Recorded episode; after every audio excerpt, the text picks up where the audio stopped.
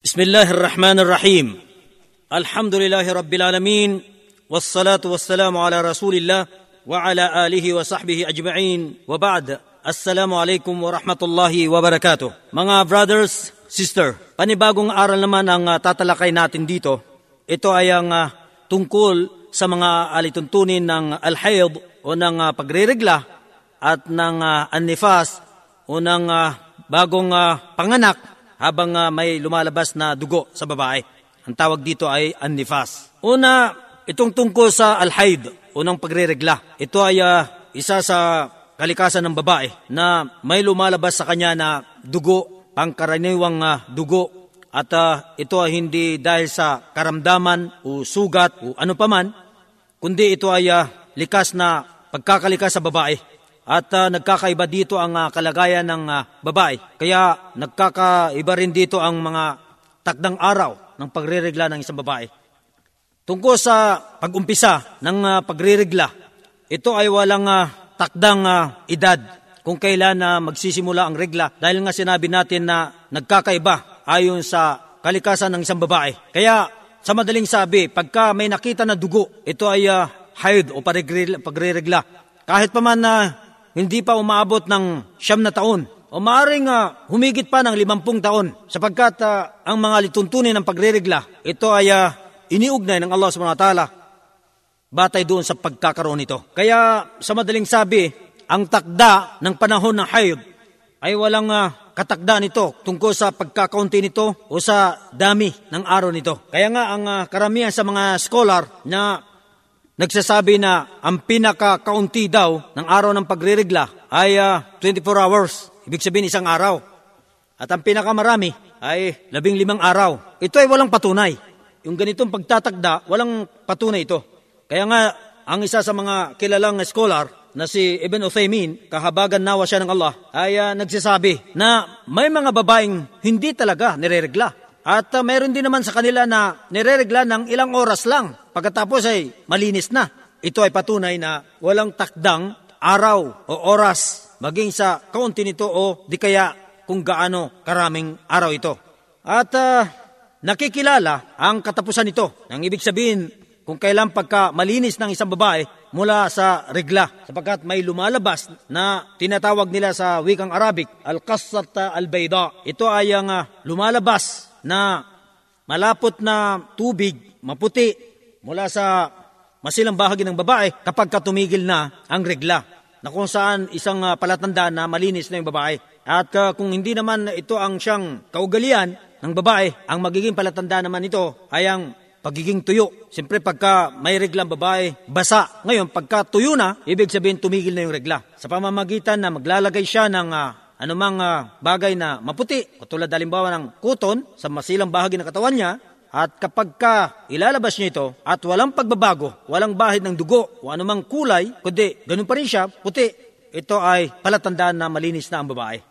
Kaya kapag ka humaba ang panahon ng regla, o di kaya nagbawas sa pangkaraniwang panahon ito, halimbawa, sasabihin natin ang uh, araw ng pagriregla ng babaeng ito ay uh, anim na araw, pero umabot ng pitong araw, o di kaya anim na araw, tapos kumonti, limang araw, ayun, wala na.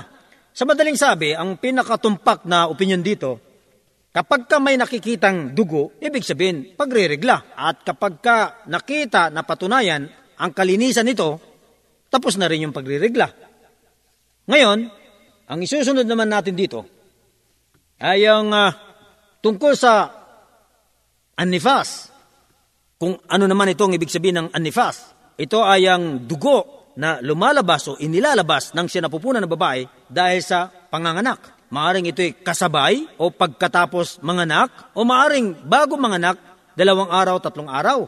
Ang tawag dito ay annifas. Gayon din naman ang takdang panahon nito, ayon sa sinabi ni At-Tirmidhi, kahabagan nawa siya ng Allah, nagkaisa ang mga scholar o yung mga taong maalam ng mga kasamahan ng propeta sa Islam at gayon din yung mga sumunod sa kanila na ang mga babaeng bagong panganak ay hindi magsasagawa ng sala sa loob ng apat na pong araw. Maliban na lamang, pagka nakita niya ang ganap na kalinisan bago pa man ito. Ibig sabihin, hindi pa nakukompleto ang apat na pong araw, sabihin natin, sampung araw, dalawampung araw, nakikita niyang malinis na.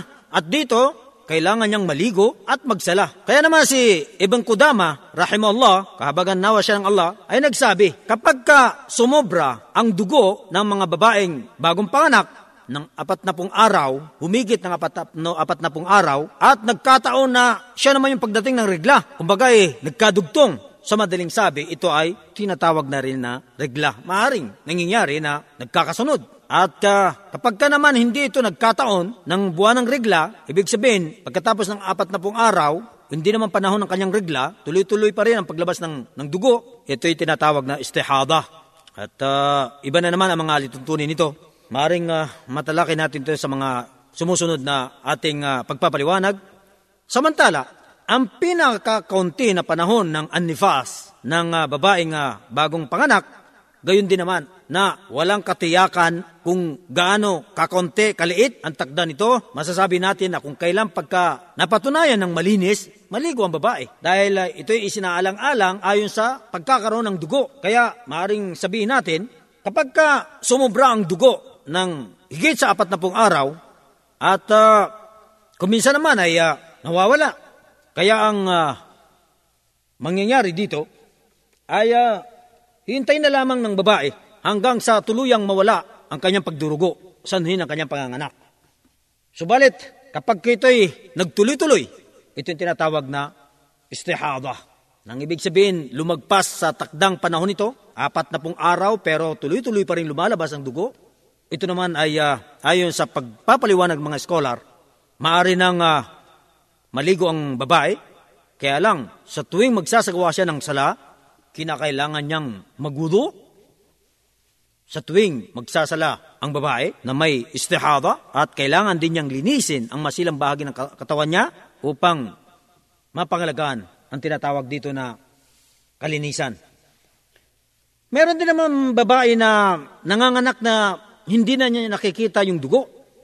Pero bihira lang yung nangyayari mga katulad nito babaeng nanganak, walang dugo, malinis, dito, ang gagawin niya, pagka oras ng sala, magudo, magsasala, at hindi na niya kailangang maligo. Oo, pero yung mga ganitong uri ng babae ay uh, bihira. Sa panahon ng propeta sa Salam, may nangyaring ganito. Kaya hindi na niya kailangang maligo dahil walang lumabas sa kanya na dugo, sanhin ang kanyang panganganak. Ang isusunod nating tatalakayin dito ay ang tungkol sa mga alituntunin na dapat isaalang-alang sa isang taong may regla, sa isang babaeng may regla, at nifas. Katulad halimbawa ng, uh, ng sala, e pinagbabawal sa babaeng may regla, o di kaya yung bagong panganak na may lumalabas sa kanya na dugo, ang magsagawa ng sala, maging ito ay obligado o kusang loob. At kung siya ay malinis na, hindi niya kailangang ulitin yung mga sala o bayaran yung mga sala na hindi niya na isagawa. Pangalawa, yung pagbabasa ng Quran. Sa totoo, nagkakaiba ang mga opinyon ng mga scholar dito tungkol sa pagbasa ng isang babaeng merigla ng Quran. May nagsasabi na bawal, may nagsasabi naman na pwede, pero ang mas pinakatumpak ang Allah ang higit na nakakaalam, ang babaeng may regla ay maaring magbasa ng Quran dahil wala namang napatunayan talaga na malinaw na nagsasaad ng hadith na bawal sa isang babaeng may regla ang magbasa ng Quran. Subalit, yung tungkol sa mga dhikr, yung pagluluhalhati, pagbasa ng uh, mga aklat, pagdua, pagkikinig ng Quran, dito, hindi nagkakaiba mga scholar. Ito ay pwede. Ang Allah ang higit na nakakaalam. Ang uh, iba pa nating uh, nais na malaman dito yung tungkol sa pagayuno. Ang babaeng may regla, gayon din naman yung babaeng bagong panganak, habang may lumalabas na dugo sa kanya, bawal mag-ayuno. Kaya lang ang pagkaiba nito sa sala, kinakailangan niyang bilangin ng ilang araw na hindi niya napagayunuan dahil kailangan niyang bayaran ito pagkatapos ng Ramadan. Yung sa sala, walang babayaran. Dito sa pag-ayuno, kailangan niyang bayaran. Pagkatapos ng Ramadan, maaari niyang bayaran ng magkasunod-sunod na araw ayon sa bilang ng araw na hindi niya napagayunuan, o di kaya maaring bayaran niya ito sa pamagitan ng isang araw mag-ayuno, isang araw hindi, isang araw mag-ayuno, isang araw hindi, o di kaya isang araw sa isang linggo, o di kaya isang araw sa isang buwan, basta wag lang dumating sa isa pang Ramadan bago siya makapagbayad. Medyo malaki ang pagkakatanong babae dito sa pagbabayad. Ang uh, iba pa nating uh, kailangan maliwanagan dito tungkol sa kalagayan ng babae habang may regla at uh, o di kaya uh, habang may dugo na lumalabas sa kanya sanhin ng panganak, yung pagtatalik. Bawal magtalik ang mag-asawa ng babae may regla o di kaya may lumalabas sa kanya dugo, sanhin ng panganganak. Dahil sinabi ng Allah subhanahu wa ta'ala sa suratul Baqarah, talata dalawang daan at dalawamput dalawa, وَيَسْأَلُونَكَ عَنِ الْمَحِيضِ قُلْ هُوَ أَذَى فَاعْتَزِلُوا النِّسَاءَ فِي الْمَحِيضِ at uh, tinatanong kanila o Muhammad tungkol sa regla, pagre-regla ng babae. Sabihin mo, ito ay isang kapinsalaan. Kapinsalaan, nakakapinsala sa babae, kaya iwasan nyo ang mga babae sa kanilang pagre-regla. Kaya nga, nang ipahayag ang talatang ito, sinabi ng propeta sallallahu alaihi wasallam, isna'u kulla shay'in illa nikah. Ang ibig sabihin nito, gawin nyo ang lahat maliban sa pagtatalik. Ibig sabihin, ipinainturot ang paghalik, pagyakap, basta't iwasan lang yung pagtatalik. Dahil kung ito'y ginawa ng tao, kasalanan. At may kasama pang penalty. At ito naman ay kung batid niya ang mga alituntunin nito sapagkat kung ito ay kanyang nakalimutan o dahil sa kawalan ng kaalaman na may regla yung babae o hindi niya batid ang kabawalan nito, walang kasalanan at wala ring penalty. Kung ang babae naging malinis na mula sa kanyang pagriregla, hindi nararapat sa kanyang asawa na makipagtalik sa kanya hanggat hindi nakakapagligo. Oo, malinis na yung babae, pero kailangang maligo bago magtalik. Sapagkat ang Allah subhanahu wa ta'ala ay nagsabi, Wala takrabuhunna hatta yathurna. At uh, wag ninyo silang lapitan, ibig sabihin ay wag kayong makipagtalik sa kanila hanggat hindi sila naging ganap na malinis. Isinunod niya yung sinabi niyang Faida tataharna, kapag ka sila ay malinis na at nakapagligo na, fa'tuhunna min haythu amarakumullah maaari na niyong gawin ang dapat niyong gawin batay doon sa pinag-utos sa inyo ng Allah. Ang ibig sabihin, yung pakikipagtalik. Pagka ang babae nakapagligo na mula sa kanyang pagre-regla.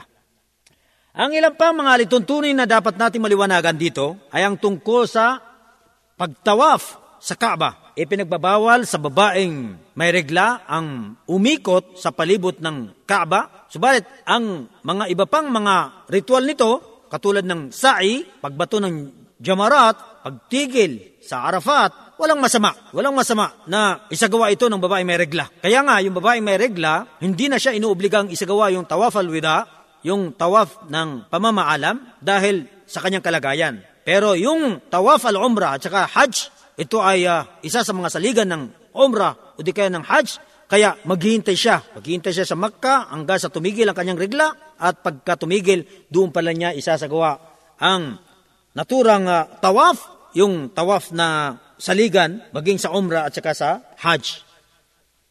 Ikaanim, yung pagtigil sa masjid. Nagkakaiba rin dito ang opinyon ng mga scholar. May nagsasabi na hindi pwedeng tumigil o mag-istambay ang babaeng may regla sa masjid. Samantalang may nagsasabi naman sa kanila na wala namang masama. Pero ang pinakatumpak nito ay yung tungkol sa pagpapahintulot. Ibig sabihin, wala namang masama na mag-istambay ang babaeng may regla kung kinakailangan sa masjid dahil wala namang malinaw na patunay na tuwirang ipinagbabawal ito, kaya lang hanggat maaari ay umiwas. Ang ilan pa na nais nating maliwanagan dito ay yung uh, paghiwalay at talak e pinagbabawal sa lalaki na hiwalayan ang kanyang asawa na may regla. Dahil sinabi ng Allah subhanahu wa ta'ala sa surat At-Talaq, aya una, Ya ayyuhan nabiyo, idha tallaktumun nisaa, fatallikuhunna li'iddatihinna. O ikaw na propeta, kapag ka hiniwalay nyo ang mga babae, sila ay inyong hiwalayan sa katapusan ng kanilang mga idda. Pagka natapos na yung kanilang palugit na araw, panahon, doon nyo hiwalayan yung, yung babae. Ibig sabihin na kapag ka may regla, e pinagbabawal na hiwalayan ang babaeng may regla. Samantala yung nifas, yung babaeng bagong panganak, kaiba ito. Sapagkat e pinaintulot na hiwalayan ang babae na sa panahon ng kanyang nifas sa panahon ng kanyang pagdurugo sa ng panganganak dahil ang dugo na nifas, yung sanhin ng panganganak, hindi ito naibibilang sa idda, hindi katulad ng sa regla. Ngunit, kung iniwalayan ng lalaki ang babae na may regla, nagkakaroon ng bisa yung paghiwalay. Kaya nga lang, yung mga ibang scholar nagsasabi na hindi ito naayon sa sunan ng propeta sa Islam. Dahil ang sunan ng propeta sa Islam, kailangan hiwalayan ang babae na malinis na malinis siya, hindi yung may regla. Mga karagdagang nais nating linawin dito na makakapagdagdag sa ating kaalaman, una, ipinahintulot sa isang babae ang gumamit ng gamot na o bagay na pipigil sa kanyang pagririgla. Halimbawa, paparating na yung kanyang regla, tapos pipigilan niya ito. Ito ay dapat natin may isaalang-alang ang dalawang kondisyon ito. Una, kapag ka walang maidudulot na kapinsalaan sa babae sa ginagawa niyang ito. Pangalawa, kinakailangan may pahintulot ang kanyang asawa. Gayon din naman na ipinahintulot sa isang babae ang gumamit ng anumang bagay o gamot na magpapaga ng kanyang regla. Gusto niya, darating kaagad yung regla niya dahil meron siyang gustong uh, patunayan sa kanyang sarili. At ito ay kailangan din natin may isaalang-alang ang dalawang kondisyon. Una, kung wala namang mapapabayaan na isa sa mga tungkulin, katulad halimbawa ng uh, gagamitin ito sa buwan ng Ramadan para matigil siya sa pag-ayuno. Halimbawa, sa kalagitnaan ng Ramadan, gagamit siya ng gamot para dumating yung kanyang regla. Ito ay pinagbabawal dahil para makaligtas siya sa pag-ayuno at magbabayad na lang siya. Hindi, hindi pwede yon. Pero kung hindi sa mga ganitong kalagayan, wala namang problemang ina-advance o pinapaaga yung regla, ang ikalawang kondisyon kung ito ay sinang-ayunan ng uh, asawang lalaki. Tulad na sinabi natin na kanina, kapag katumigil ng regla ng babae at hindi pa nakakapagligo, hindi ipinaintulot na makipagtalik siya sa kanyang asawa. Kaya kailangang maglinis muna, maligo, pagkatapos ay doon na muling ipinahintulot ang lahat ng mga bagay na dating ipinahintulot sa kanya bago pa man dumating ang pagriregla. Itong uh, mga alituntunin ng, uh, ng hayd at ng nifas na siyang uh, tinalaki natin sa ngayon at uh, nawa ay uh, lagi nang buksan ng Allah ang ating puso't isipan upang sa gayon ay lalo pa nating maliwanagan ang mga aral na siyang ating uh, dapat uh, malaman sa ating mga tungkulin. Assalamualaikum warahmatullahi wabarakatuh.